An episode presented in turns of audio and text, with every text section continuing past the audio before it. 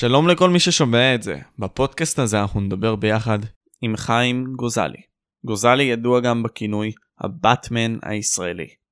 הוא אמן לחימה משולבת ישראלי, הידוע בעיקר בזכות כהונתו בבלאטור.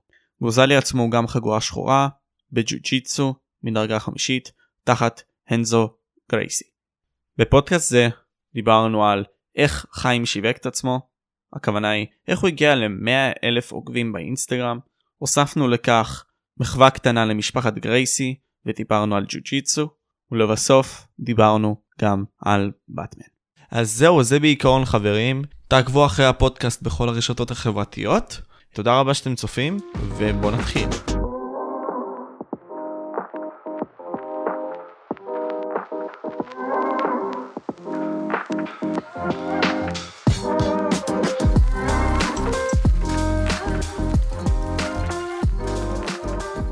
עם כל הפתיחה הזאתי, נבוא ונשאל את חיים, מה נשמע חיים? מה קורה? כמו שאמרתי, לפני זה, אצלי באמת מצוין, אה, מתחילים לבוא ולעבוד כמה שיותר, להוציא כמה שיותר פודקאסטים ומכינים את הכל. מה אצלך בימים האלה? איך עובר אצלך? אני חזרתי לארץ מ- לפני פחות משבוע. אה, היינו שם, הייתי שם במחנה אימונים עם אביב הבן, היה לו קרב אה, בבלאטור, בלאטור 259, ותוך כדי אני ככה סגרתי לי כל מיני קרבות ג'י-ג'יצו, ונלחמתי פה ושם. אה, נחלנו הצלחה, אתה יודע, הוא ניצח את הקרב שלו ב... ביתרון מוחלט וביטל את היריב לגמרי, ואני גם, אתה יודע, הפסדתי חלק, ניצחתי חלק, אבל חזר, חזרתי עם חגורת האליפות של uh, ארגון נגה לארץ. שאלה בכללי, אתה בכללי ידוע כלוחם MMA, אה, אבל נכנסת ל bare knuckle boxing. עד כמה זה שונה אה, סגנון האיגרוף, סגנון הלחימה שמה? אני אעצור אותך, אני אגיד, אני לוחם. לא MMA ולא ג'י-ג'י, אני לוחם. אני לחמתי בכל תחרות אפשרית, מקראטה לג'י-ג'יצו, לסמבו, ל grappling, לעכשיו bare knuckle. ה bare knuckle זה ספורט, הוא באמת מטורף. זה לא, זה ממש לא, חשבנו שה-MMA הוא הספורט האולטימטיבי, ובגלל שהוא משלב את כל אמנות לחימה, אבל ברגע שאתה עושה ברנקל ואתה עומד מול יריב, שהמטרה שלכם זה רק לפגוע בפנים עם ידיים חשופות, אתה מבין שה-MMA זה משחק ילדים. כי כל אגרוף שפוגע, אם פגעת, שברת את היד. 90 אחוז, תשבור את היד. אם קיבלת, יתרסק לך הפנים. אז ככה, אה, אתה לא יכול להתאמן לקרב כזה גם, חוץ מלעשות אגרוף, אבל אתה לא יכול לעשות ספארינגים, אתה לא יכול להתאמן, כאילו להילחם מישהו רק בקטע של אגרוף, אגרוף זה עם כפפה, זה לא אותו דבר בכלל. כי שם אתה לא יכול לתת יותר מאגרוף שתיים, כי היד נשברת. כאילו קומבינציות. אז בשבילי היה להיכנס לזירה, זו פעם ראשונה שהרגשתי את הברנקל, זה היה בתוך הזירה. ראית, אם ראית את הקרב אז אתה יודע מה היה.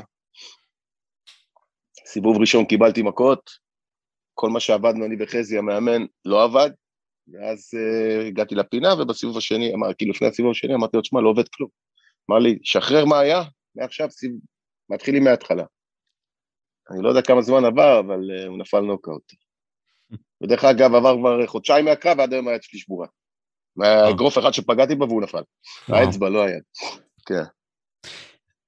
וההרגשה עצמה שאתה בא ומנצח, האם היא שונה? האם, האם זה אותו דבר מבחינתך? איך זה הולך? לא, לא, לא, זה לא אותו דבר. זה משהו שעשית בפעם הראשונה, זה משהו שאף אחד לא עשה לפניך בו במדינת ישראל, אף ישראלי. וזה, אני תמיד מצטער כאיש ג'ו-ג'יצו. ולהפיל, אתה יודע, לעשות קרב אגרוף, ללא כפפות עוד, לא קרב אגרוף רגיל, ולהפיל נוקאוט, אז זה היה הרבה יותר חזק. הרבה הרבה יותר uh, חזק, וגם היינו שם כמה חודשים במחנה אימונים, כי פה בארץ היה, הקורונה בדיוק סגרו, היה סגר שלישי, אז היינו שם גם כמה חודשים לבד, אתה יודע, במחנה אימונים סגור, אז זה היה ממש אינטנסיבי, אגרסיבי, ואז הכל התפוצץ בזירה. עד היום אני מבסוט, עד היום אני, אתה יודע, זה עוד איתי, הקרב הזה. למרות שיש לי כבר איזה כמה דברים סגורים לחודשים הקרובים, אבל זה אי אפשר, אי אפשר לקחת את ההרגשה של זה. אתה רוצה להרחיב עליהם? על מה שיש לי? כן. יש לי ב-23 ל... ליוני אה, קרב MMA באוקראינה, אה, קרב על החגורה, אה, במשקל 90 פלוס, אז אני כל פעם עולה גם במשקל, אתה מבין? אני התחלתי 70 קילו, 77 קילו, ואז 85, עכשיו אני כבר ב-90 פלוס על החגורה. יש לי קרב על החגורת אליפות בארגון קומבט ג'ו-ג'יצו בארצות הברית, באוגוסט, בלאס וגאס, אז אני כבר סגור ככה, אתה יודע, יש לי חודשיים של, של הרבה דברים. הבנתי אותך. אני קודם כל מאחל לך בהצלחה, ואני חושב שכל הצופים יבואו ויאכלו לך בהצלחה בין היתר. אבל דיברת על כל הקטע הזה של ישראל, ודיברת גם על MMA, טיפה. אמ, איך זה להיות לוחם MMA בישראל? או לוחם בכללי בישראל? תראה, עד שלא התחלתי להפיץ את זה פה בארץ, מי ידע מה אנחנו, מי ידע מי אנחנו בכלל. אתה יודע, ברגע שהתחלתי להביא את בלאטור לארץ, אז האירוע הראשון הביא לנו שמונה אלף איש, והשני תשע, והשלישי תשע וחצי, והרביעי כבר עשר אלף. היום ה-MMA, כאילו, עוד פעם, לא כל הלוחמים, לפחות אני, בוא נגיד, 60 אחוז, 70 אחוז ברחוב יכירו אותי. וואי, אתה לוחם, וואי, אתה זה, וואי, גוזלי, וואי, אלוף. אז הפכתי את הספורט להיות משהו שמוכר פה בכל בית, כי עד לפני שהבאתי את בלאטור לארץ, אף אחד לא ידע מה זה MMA, והיום ה-MMA ממלא לך 9-10 אלף איש בחל מנורה. אז אה, תשמע, כיף להיות לוחם MMA, כיף להיות פורץ דרך. אה, בוא נקווה שזה ימשיך, אתה יודע, כי הקורונה קצת עצרה לנו את האירועים, כרגע בלאטור לא רוצים, הם לא יוצאים מארצות הברית, כי זה הדבר, כאילו, אתה יודע, עד שהם לא יירגע כל העולם, אז כרגע אין לנו גם אירועים נורמליים בארץ, רק דברים קטנים. שלא מקבלים לא סיקור ולא כלום, ואני, כל הזמן המלחמה שלי זה עם התקשורת. להפוך את הלוחם MMA לספורטאי לגיטימי פה, שיקבל תקשור, שיתמוך בכל העולם, מבין? יכול להיות שאתרי הספורט יעשו לי כתבות על לוחמי UFC, ולא יעשו לך כתבות על לוחמים ישראלים. וואלה. כמה ישראלים פה מעניין אותם אם איזה מישהו ב-UFC זכה באיזה קרב או ניצח איזה קרב. ישראלים, לא מדבר על לוחמים כמוני שזה יעניין אותי אולי. למה בן אדם מהשורה עכשיו שקורא ערוץ הספורט? וואי, לא. יש את הלוחם ההוא בארצות הברית שניצח, ממש מעניין אותו. אבל אנחנו הישראלים, במקום לקדם אותנו ולגרום לנו, אתה יודע, להתפרסם עוד וזה, וזה המלחמה שלי תמיד, אבל uh, אתה יודע, אין מה לעשות. אתה דיברת גם עכשיו, תוך כדי שאמרת את זה, שיווקת את הספורט. אמרת שאתה באת והובלת אותו, ואתה סוג של, אפשר להגיד, הפנים של הספורט ה-MMA הישראלי. אמ, איך שיווקת את עצמך? עד כדי כך, בצורה כל כך טובה, שאתה ידוע כל כך בארץ. אתה יודע, אני עכשיו משתמש בדבר הזה ששיווקתי אותו, כי אני מדבר איתך, אבל אני אראה לך את זה בצד, במשהו דומה.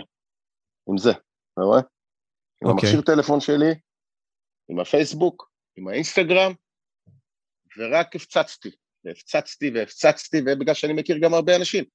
אז ההתחלה, הדבר הראשון היה קשה, כאילו האירוע הראשון היה קשה. אתה יודע, למכור את הכרטיסים, בואו לראות, בואו לראות, בואו לראות, אתה יודע, אף אחד לא ידע מה זה. האירוע השני כבר רץ לנו, השלישי בכלל רץ לנו, הרביעי כבר רץ לנו, היום אתה כבר יודע מה זה. אז כל השיווק שלי של האירועים האלה, זה היה דרך המכשיר טלפון. לא שילמנו אף פעם, לא שילמנו פרסום, פרסום, שאתה מבין, אף פעם לא היה פרסום לבלאטור. בוא נגיד עכשיו תביא לי תקציב של, סתם אני אומר, מיליון שקל, תגיד לי, תפרסם וזה, אני מפוצץ לך את נוקיה עשרים פעם. אני חושב שלא פרסמנו פעם אחת בכסף, כלום, לא היה לנו שום כתבה, כאילו אה, פרסומת, שתבוא תראה, תפתח עיתון, תראה פתאום הודעה באלתור או בערוץ 2, ערוץ 13-12, אה, פתאום תראה איזה, אתה יודע, כתובית לפני החדשות באלתור, אתה יודע, כמו שאתה רואה, אפילו הופעות של אייל גולן ועומר אדם שנמכרות, לפני שהם בכלל פותחים אותם, יש פרסומים לזה בטלוויזיה בפרסומת, אתה יודע. אנחנו לא פרסמנו אף פעם ופיצצנו את נוקיה. אה, זה. אתה יודע שאני אישית, כש, כשאני באתי וחקרתי עליך טיפה, ובין היתר גם קראתי, אמ, אני הסתכלתי יותר, שאנשים מסתכלים יותר על הצד הלוחמני שלך, אבל לא מסתכלים על הצד השיווקי. כי תדמיין את זה ככה, ישראלי שהוא לוחם MMA בעל 100 אלף פלוס עוקבים, אה, בן אדם שבא ופרסם את הספורט כל כך בארץ, איך אתה עושה את זה, מה הדפוס החשיבתי, אתה אומר עכשיו דרך הטלפון, איך, אני, אתה יודע מה, בוא ניקח את זה שלב יותר קדימה. איך אני בתור הבן אדם הפשוט יכול לבוא ולעשות את זה ככה, שאני אקדם, דוגמה, את החברה שלי, את הדבר שאני עושה, בצורה כזאת, לדעתך. עוד פעם, אתה צריך להשאיר לך משהו קודם כל שנמכר. עכשיו אני אגיד לך את זה. אה, לחימה זה דבר שנמכר, לא יעזור כלום לאף אחד, אנשים אוהבים לראות קרבות, תהפוך את זה לאן שאתה רוצה. קח גם את היפי נפש הכי יפים בעולם שמפחדים מאלימות ושונאים אלימות, תן להם לראות קרב אגרוף, הם ישבו יראו אותו, אתה מבין? אני לא אגיד לך וואו, מרביץ לו. אין מה לעשות, זה, זה, זה, זה טבע האדם, אתה יודע, זה היה מימי התורה, התנ"ך, אתה יודע, כל תראה גלדיאטורים, סמוראים, כל דבר אפשרי, כל, כל עם, כל... יש לי מוצר שמוכר. היה קל לשווק אותו, אתה מבין? היה ממש קל לשווק אותו. וגם אני עושה את זה באימפולסיביות, אני לא עוזב את האנשים, אתה מבין? אני מפרסם כל היום, ואני ושם סרטונים, ושם תמונות, וגם כשאני כותב דברים פוליטיים, אז אני שם תמונות מקרבות עם הדגל, וגם אם אני כותב דברים על הספורט, אז הכל, הכל, הכל בנוי מאותו דבר. להכניס לבן אדם את התמונה. למוח. הקרב, הקרב, הקרב. וככה זה עובד. הבנתי אותך. Um, מאוד מעניין העצות האלה ואני אקח את זה לעצמי, פשוט לבוא וליצור ליצור תוכן אמרת. אוקיי, אני אקח את זה לעצמי. רק ליצור, רק ליצור, רק לקדוח לאנשים במוח. אתה יודע, אנשים אומרים לי, ביי, נמאסת. שמע, נמאסתי, תמחוק, הכל טוב, תחסום. אתה יודע, יש עוד הרבה הרבה הרבה אנשים בפייסבוק ובאינסטגרם, אני לא צריך את אלה שלא אוהבים, אני צריך את אלה שרוצים. וכמו שאמרתי תמיד, אני לא מחפש את הארטקור שיבואו לי לאירוע. אני לא מחפש את זה שאוהב MMA. כי הוא אוהב MMA, הוא יבוא. אני מחפש אותך, את השכן שלך, את אלה שלא יודעים מה זה MMA, ולהם אני משדר מה זה MMA, להם אני מראה מה אני רוצה שיראו, ואת אלה אני רוצה להביא. כי המכורים לדבר יבואו גם ככה. אז תוך כדי שאתה משכנע אנשים, יש הרבה מאוד ילדים שמתחילים לבוא ולראות את בלאטור, 1FC, אמ, כל מיני כאלה, UFC מן הסתם, ופתאום הילד קיבל מין סוג של ניצוץ. הוא רוצה לבוא ולהיות שם. איך ילד, או איך, איך בכלי ילד יכול לבוא ולשכנע את ההורה שלו לבוא ולהצטרף ל-MMA לדעתך? אה, קודם כל זה אומנות לחימה. אתה יודע, זה אומנות לחימה. אתה בא לומד להילחם, כאילו, אומנות לחימה, עזוב את כל הקטע של הקרב. אתה לא תבוא, תתחיל ולמחר תעשה קרב. אז אה, אה, אתה יודע, אה, אין משפחה בישראל, באמת, ולא משנה מאיזה תחום, שמישהו שם היה לא התאמן פעם באיזה אומנות לחימה, יום זה או אחר, או חודש בחיים, או שנה בחיים, אז זה משהו שחלק מאיתנו, לכולם, בייחוד בישראל.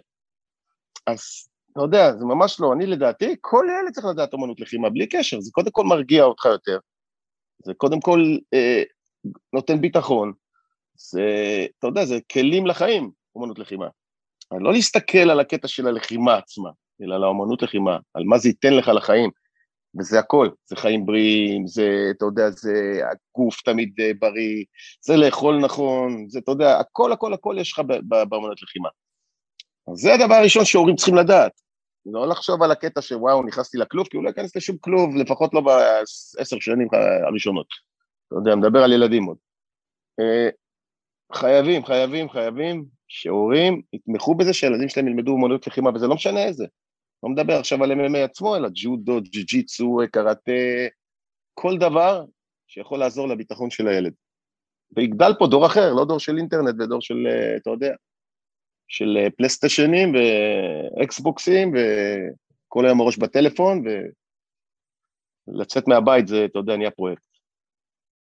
אני יכול לגמרי להסכים איתך כנער מסוים, אני רואה את כל האנשים אצלי בסביבה, הם לגמרי ככה, הם לגמרי ככה, והם לא מנסים לצאת מהבועה שלהם. אי אפשר לצאת מהבועה שלהם, זה מה שהם יודעים, מה הם יצאו מהבועה, אתה לא יכול לצאת ממשהו שאתה לא יודע. אם אתה גדלת בג'ונגל, אתה תהיה טרזן, אתה תגדול בבית של עורכי דין, תהיה עורכי דין, מן הסתם. אז אתה יודע, אם אתה גודל עם אקסבוקסים, אקסבוקסים ופלייסטיישנים, וזה מה שאתה יודע, שכל היום טלוויזיות וכל היום הטלפונים, אתה לא יודע משהו אחר, כי גם ההורים היום לחוצים, צריכים לפרנס, צריכים זה, אתה יודע, אין להם, זה לא כמו בימים שלנו, אתה יודע, שאני הייתי עוד ילד. אה, אז האנשים פחות שמים לב לזה, אז וואלה, יותר נוח שהילד ישחק בפלאפון של האבא, התינוק, ישחק, יראה איזה הדוד חיים או יובל המבולבל, מאשר יבלבל לאבא את המוח, אתה מבין? וזה ככה מתחיל. אה, אני לא יודע, אנחנו משתדלים שזה יהיה אחרת. אצלי, כולה, אצלי כולם מתאמנים באמנות לחימה, כל הילדים מתאמנים באמנות לחימה, ואתה יודע, זה, זה לא אומר שבזמן, שבזמן שהם לא מתאמנים הם לא בתה, בפלייסטיישן, אבל אתה יודע. לפחות הם עושים פעילות ספורטיבית מסוימת. כן, כן, כולם, כולם. לא מדבר על אביב בכלל שהוא מקצוען, אתה יודע, גר, גר בארצות הברית, מתאמן עם המאמנים הכי טובים בעולם, אתה יודע, שזה בכלל כבר אה, דבר אחר. אתה חושב שבכללי גם האצבע המאשימה, אי, אי אפשר להגיד אצבע מאשימה, אבל הבעיה היא רק ההורים? המערכת החינוכית עצמה, היא לא בעיה מרכזית בפני עצמה, לדעתך? לדעתי מערכת החינוך בארץ כשלה מזמן, אתה יודע. הורים, אה, מורים שאתה יודע, מנסים להאשים את ההורים, ואלה מנסים להאשים את אלה במקום ללמד את הילדים, מנסים כמה שפחות שעות ללמד, אתה יודע, כמה שפחות שיגיעו לבית ספר, כמה שפחות שיהיה זה, אז אה, אתה יודע, אני רואה בארצות הברית, אלא אני נמצא הרבה, יש לי חברים, הם לומדים כל יום עד שעה חמש, הילדים. אין דבר כזה שיעורי בית, כי הם מכינים את זה שם בבית ספר כבר, אתה יודע. ותחשוב שילד הולך לשמונה בבוקר, חוזר בחמש מבית ספר, אתה מבין? אז זה חינוך, פה הם הולכים לי לבית ספר בשמונה, חוזרים לי בשתים עשרה. אתה מבין? מה, עד שהגעת לבית ספר לקח שעה. כאילו, מתוך זה יש לך תחת ההפסקות. אני לא מבין מה הולך פה בכלל, אתה מבין? אבל זה, זה החינוך והם רק מתלוננים המורים, זה הכי מצחיק. בטח עכשיו יקללו אותי מלא מורים, אבל... אה? לא, בכללי גם מקללים אותך בלי קשר הרבה מאוד, אה, במיוחד עם המשבר האחרון. אה, בין אם זה גם היריב הזה שניסה לאתגר אותך. אני לא יודע מה הוא רוצה ממני בכלל, אני לא יודע מי זה אפילו, אתה יודע. זה לא...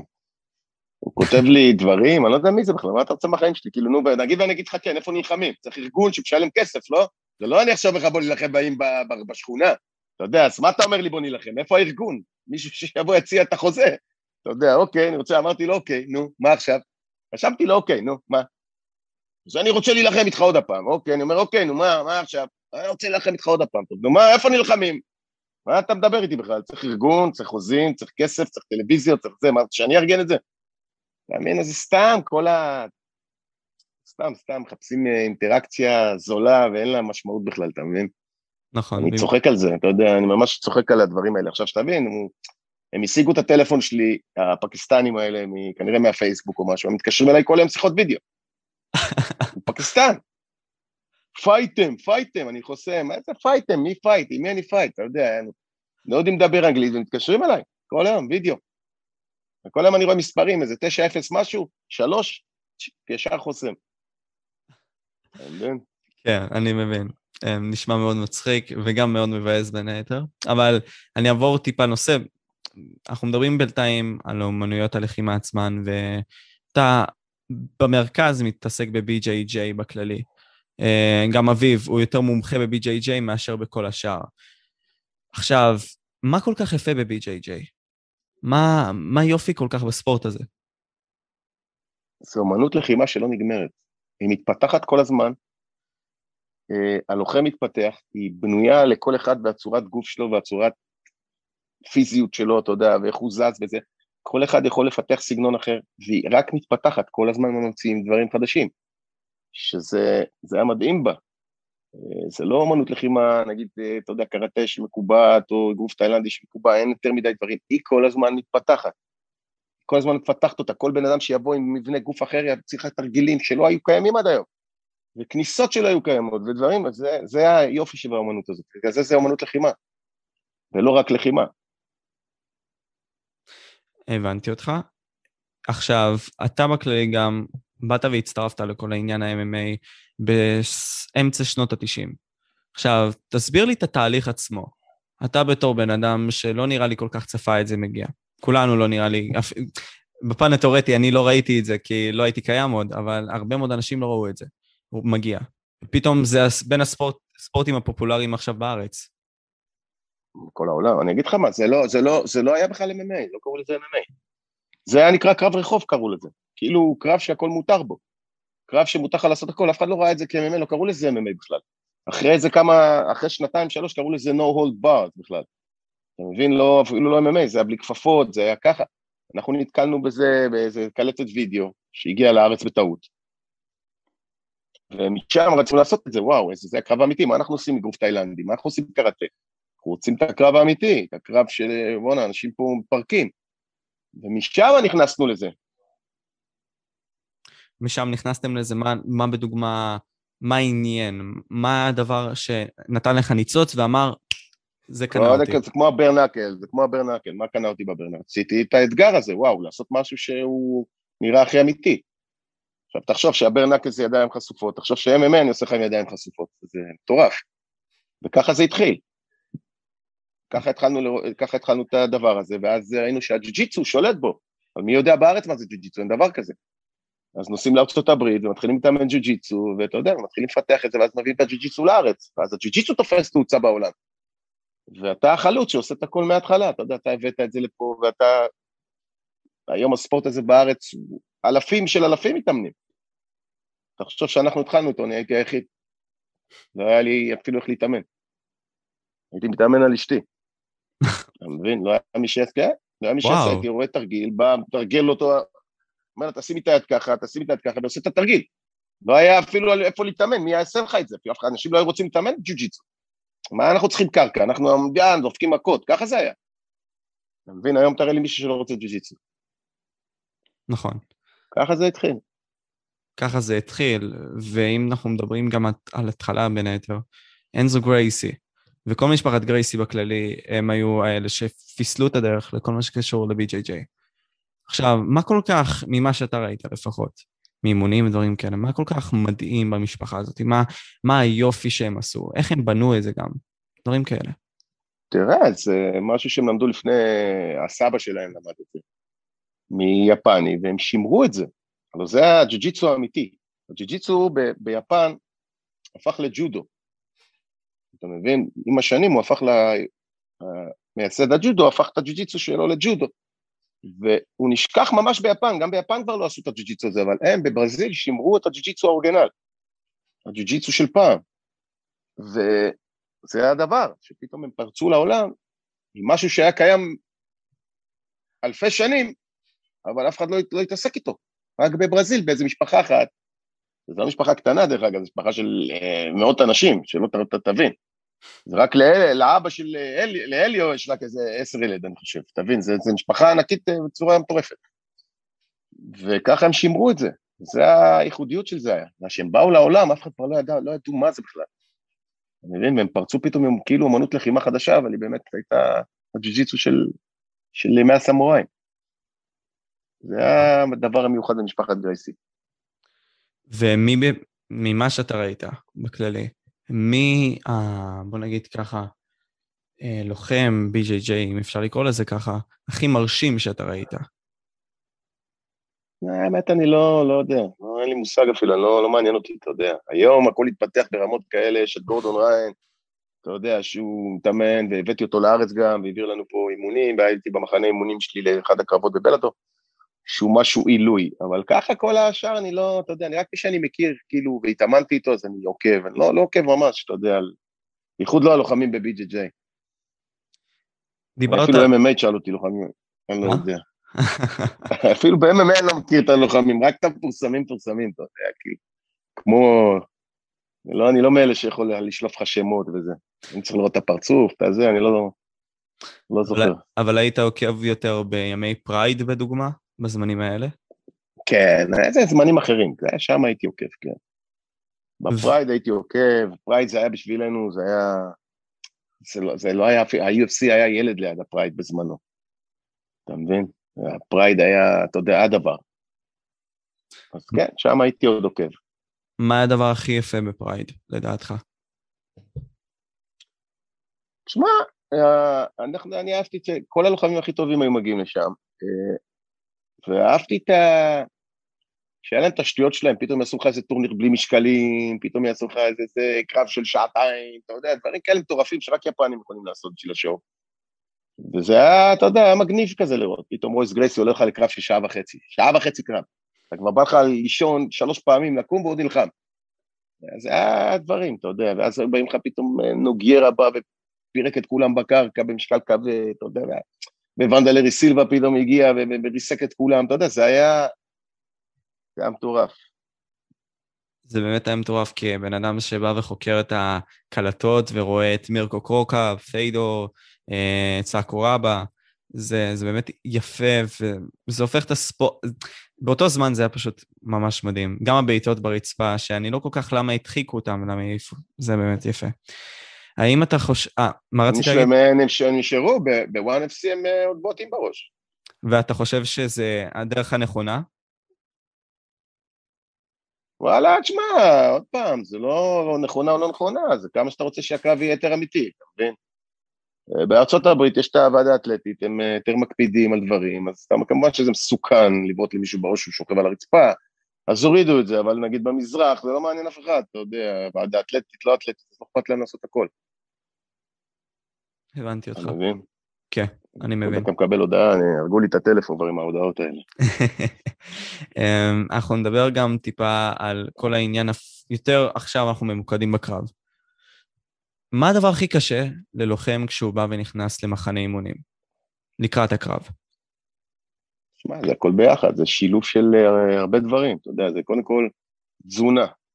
התזונה חייבת להיות, uh, אתה חייב להקפיד על תזונה ברמה כזאת של, של לשקול כל דבר, ולהפריד מאכלים, ואתה יודע, לפי שעות, וכל כמה שעות לאכול, אתה לא יכול... אתה חייב לישון כמו שצריך, ואתה חייב להתאמן, ושמע, והאימונים זה דבר קשה ל-MMA, כי אתה לא יכול להתאמן רק באגרוף, או רק כמו בברנקה, שפתאום זה היה לי כל כך קל, כי זה רק אגרוף.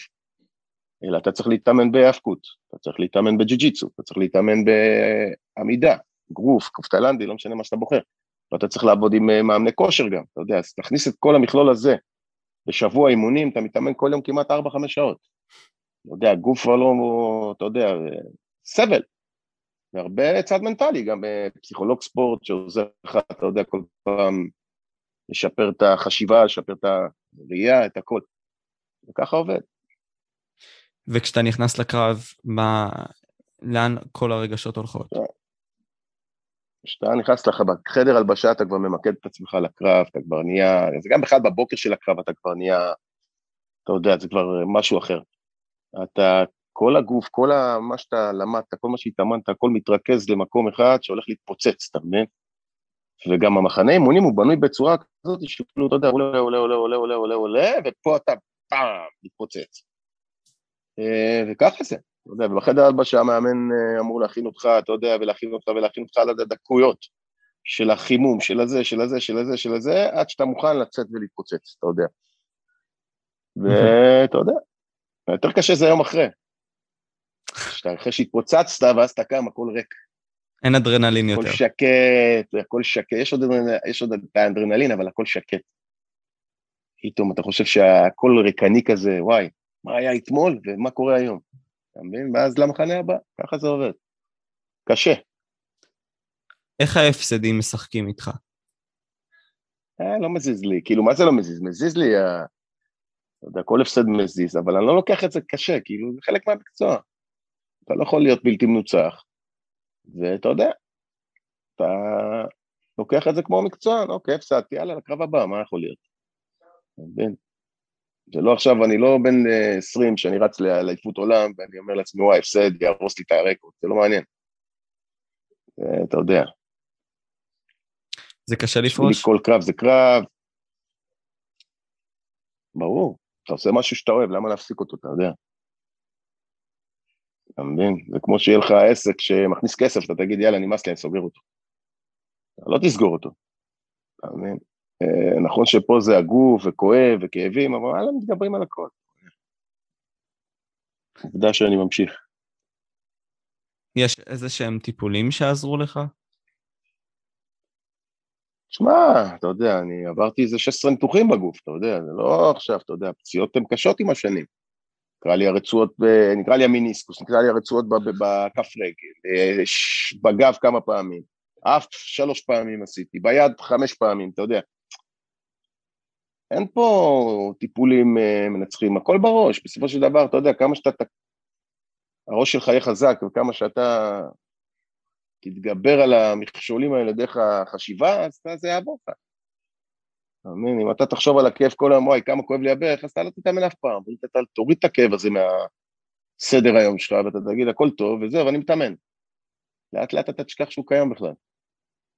וככה עברתי 16 ניתוחים, ואת כולם עברתי וכולם התאמנתי אחרי זה וכולם חזרתי, והיה לי ניתוחים שאמרו לי שאני לא יכול אפילו לקום, אתה יודע, לעשות יותר ספורט, כמו בגב וכאלה דברים. וחזרתי, אתה יודע. לא רק חזרתי, חודשים. בגדול. חודשים, מה זה? ניתוח בגב, חודשיים אחרי כבר התחרתי באליפות עולם בתאילנד. תחשוב. הוא עוד אמר לי, אתה לא תוכל להתאמן יותר. נכון. זה, זה באמת מדהים. עכשיו אני אשאל אותך עוד מספר שאלות, אה, עוד כמה מהן. אנחנו עכשיו מסתכלים על עוד מעט, אתה כבר בן 48, אה, עוד מעט הקריירה מסתיימת. לאן, לאן העתיד לוקח אותך לדעתך? מה אתה הולך לעשות? אה, עוד לא יודע, האמת. מחפש, אתה יודע, היה לי חברת אבטחה, הקורונה סגרה אותה. אה, אתה יודע, הרבה רוצים שאני אאמן, פרסמתי קצת, התחלתי לאמן פרטיים, אני לא, לא נהנה מזה. אתה יודע לאמן, אבל אני עוד לא יודע, בוא נראה. אני לא רואה את עצמי פורש בשנתיים הקרובות, ככה יש לי זמן. אתה מבין? אבל גם ההפקות, אתה יודע, ההפקות, ברגע שיתחיל להיפתח פה, עוד פעם, נפתח פה הכול, הבעיה שאתה יודע, ארגונים מבחוץ לא, לא יכולים לבוא לפה עוד. אתה יודע, עוד לא מכניסים תיירים, אז אי אפשר להכניס לוחמים, אז יש עוד איזה... אנחנו עוד סגורים באיזה אינקובטור כזה, אתה יודע. אבל בוא נחכה, יש עוד שנה, אתה יודע, שיפתח הכל. אני רוצה לעשות פה אירוע ברנקל, אני רוצה לעשות עוד אירוע... אה, זה עוד, אה, אתה יודע, עוד, עוד לא מפרסמים, אבל עוד איזה אירוע, משהו מפוצץ, שאני עובד עליו עם עוד כמה שותפים. יש לנו את התוכנית ריאליטי, שגם, אה, אתה יודע, הייתה כבר בשלבים של... התחילה כבר לרקום, אה, אתה יודע, לרקום גידים והכל, והקורונה גם כן גמרה לנו את הכל. אתה יודע, זה כבר היה מצול, אמור להיות מצולם במרץ. לא, סליחה, ב... לא, בפברואר זה כבר היה אמור להיות מצולם. ואז הקורונה וזה, אז אתה יודע, אז את הערוצים דחו את זה ודחו את זה, ועכשיו אנחנו עוד פעם מחדשים פגישות בשביל זה ולהריץ את זה, אז יש כל מיני דברים, אבל נראה לי יותר זה יהיה הפקות, אתה יודע, הפקות, כי זה כבר משהו שאני עושה טוב, וכבר יש לנו, אתה יודע, לאן לרוץ עם זה. איך זה לקדל ילד כמו אביב? זה מטורף. וכל היום לחיות בשיגעון. אתה יודע מה זה לעמוד בחוץ לכלוב ולראות את הילד שלך נכנס לכלוב. יותר קל לך להיכנס לכלוב מאשר לראות אותו נכנס לכלוב, אתה מבין? הרמה של האנדרנלין והפחד שהוא נכנס, הרבה פי עש, איזה פי מאה, יותר גבוהה מזה שאתה שם אותי בכלוב, אתה מבין? אני בכלל לא מרגיש את זה. אז זה מטורף, אתה מבין? ממש מטורף. וקשה. אתה יודע, הוא בחר בספורט, ואתה יודע, הוא לא נמצא בליגה של ילדים, אתה יודע, הוא לא נמצא ב... זה, נמצא בבלאטור, הוא מתחרה רק בבלאטור, והוא כבר 6-0 שם, והוא מדורג 10 היום בבלאטור. 10. 6-0 בין 20, אתה מבין? מקום ראשון זה פיטבול, אתה יודע, זה כבר לא דבר קל, הקרבות רק פנים יותר קשים ויותר קשים. והוא אף פעם לא עשה חובבנים וכאלה, כמו כל לוחם אה, מקצועני, אתה יודע, נגיד הלוחם שהיה מולו היה שבע, היה אה, שבע, שבע קרבות מקצועיים, אבל היה לו עוד איזה 14 חובבנים, אתה מבין? עכשיו, 14 חובבנים, זה, סך הכל ההבדל זה בדקות של הקרב, אתה יודע, זה שלוש דקות סיבוב או חמש דקות סיבוב, זה ההבדלים, אין פה, החוקים הם אותו דבר. וזה הכי מצחיק, שהקרב הראשון שלו היה שאביב היה בן 13. אתה מבין? אתה חושב שאביב היה בבר מצווה פה ילד, והוא עשה קרב כבר MMA, בזירה. מה? אתה מבין? זה... ואיך גידלת את הילדים שלך לספורט הזה? תשמע, לא גידלתי אותם לספורט הזה, הם חיו איתי בספורט הזה, אתה יודע, אני נוסע לתחרויות, באים איתי, אני מתחרה, באים לראות, אתה יודע, אז אתה גודל בתוך זה. אה, היה לי, אתה יודע, היה לי בית גדול עם אה, גג, אז בניתי לי מכון על הגג, אז הייתי מתאמן בגג, כולם היו באים להתאמן אצלי, אז זה בתוך הבית גם, אפילו לא היינו צריכים לצאת. אז אתה יודע, גודלים לתוך זה. אתה מבין, אביב, התחרות הראשונה שלו הייתה שהוא בא ואמר לי, היינו בלאס וגאס, היה לי תחרות שישיצו. הוא בא ואומר לי שם, אני רוצה להתחרות. מה אתה רוצה להתחרות? אבל לא התאמנת הרבה זמן, אני אומר לו. לא, לא, אני רוצה. תחרה, לקח מקום שני. אז אתה יודע, זה כאילו... זה פתאום נכנס לו. פתאום הוא התחיל שהוא רוצה להתחרות. ואז הוא התחיל להתחרות בכל מקום בעולם, אתה יודע, בתחרות ג'י-ג'יצו, לקח אין ספור תארים, אבל הוא רצה תמיד את ה-MMA, זה מה שעניין אותו. לא הג'י-ג'יצו. הג'י-ג'יצו של אביב היום בנוי לג'י-ג'יצו של... ל-MMA. ממש לא בנוי לג'י-ג'יצו של קרבות ג'י-ג'יצו. כאילו, בנינו לו את הג'י-ג'יצו ממש יתמקד ב-MMA. זה ממש שונה, זה משנה את כל המשחק של הג'י-ג'יצו. אז אני אתן עוד שלוש שאלות קצרות אה, בשביל לכבד את זמנך.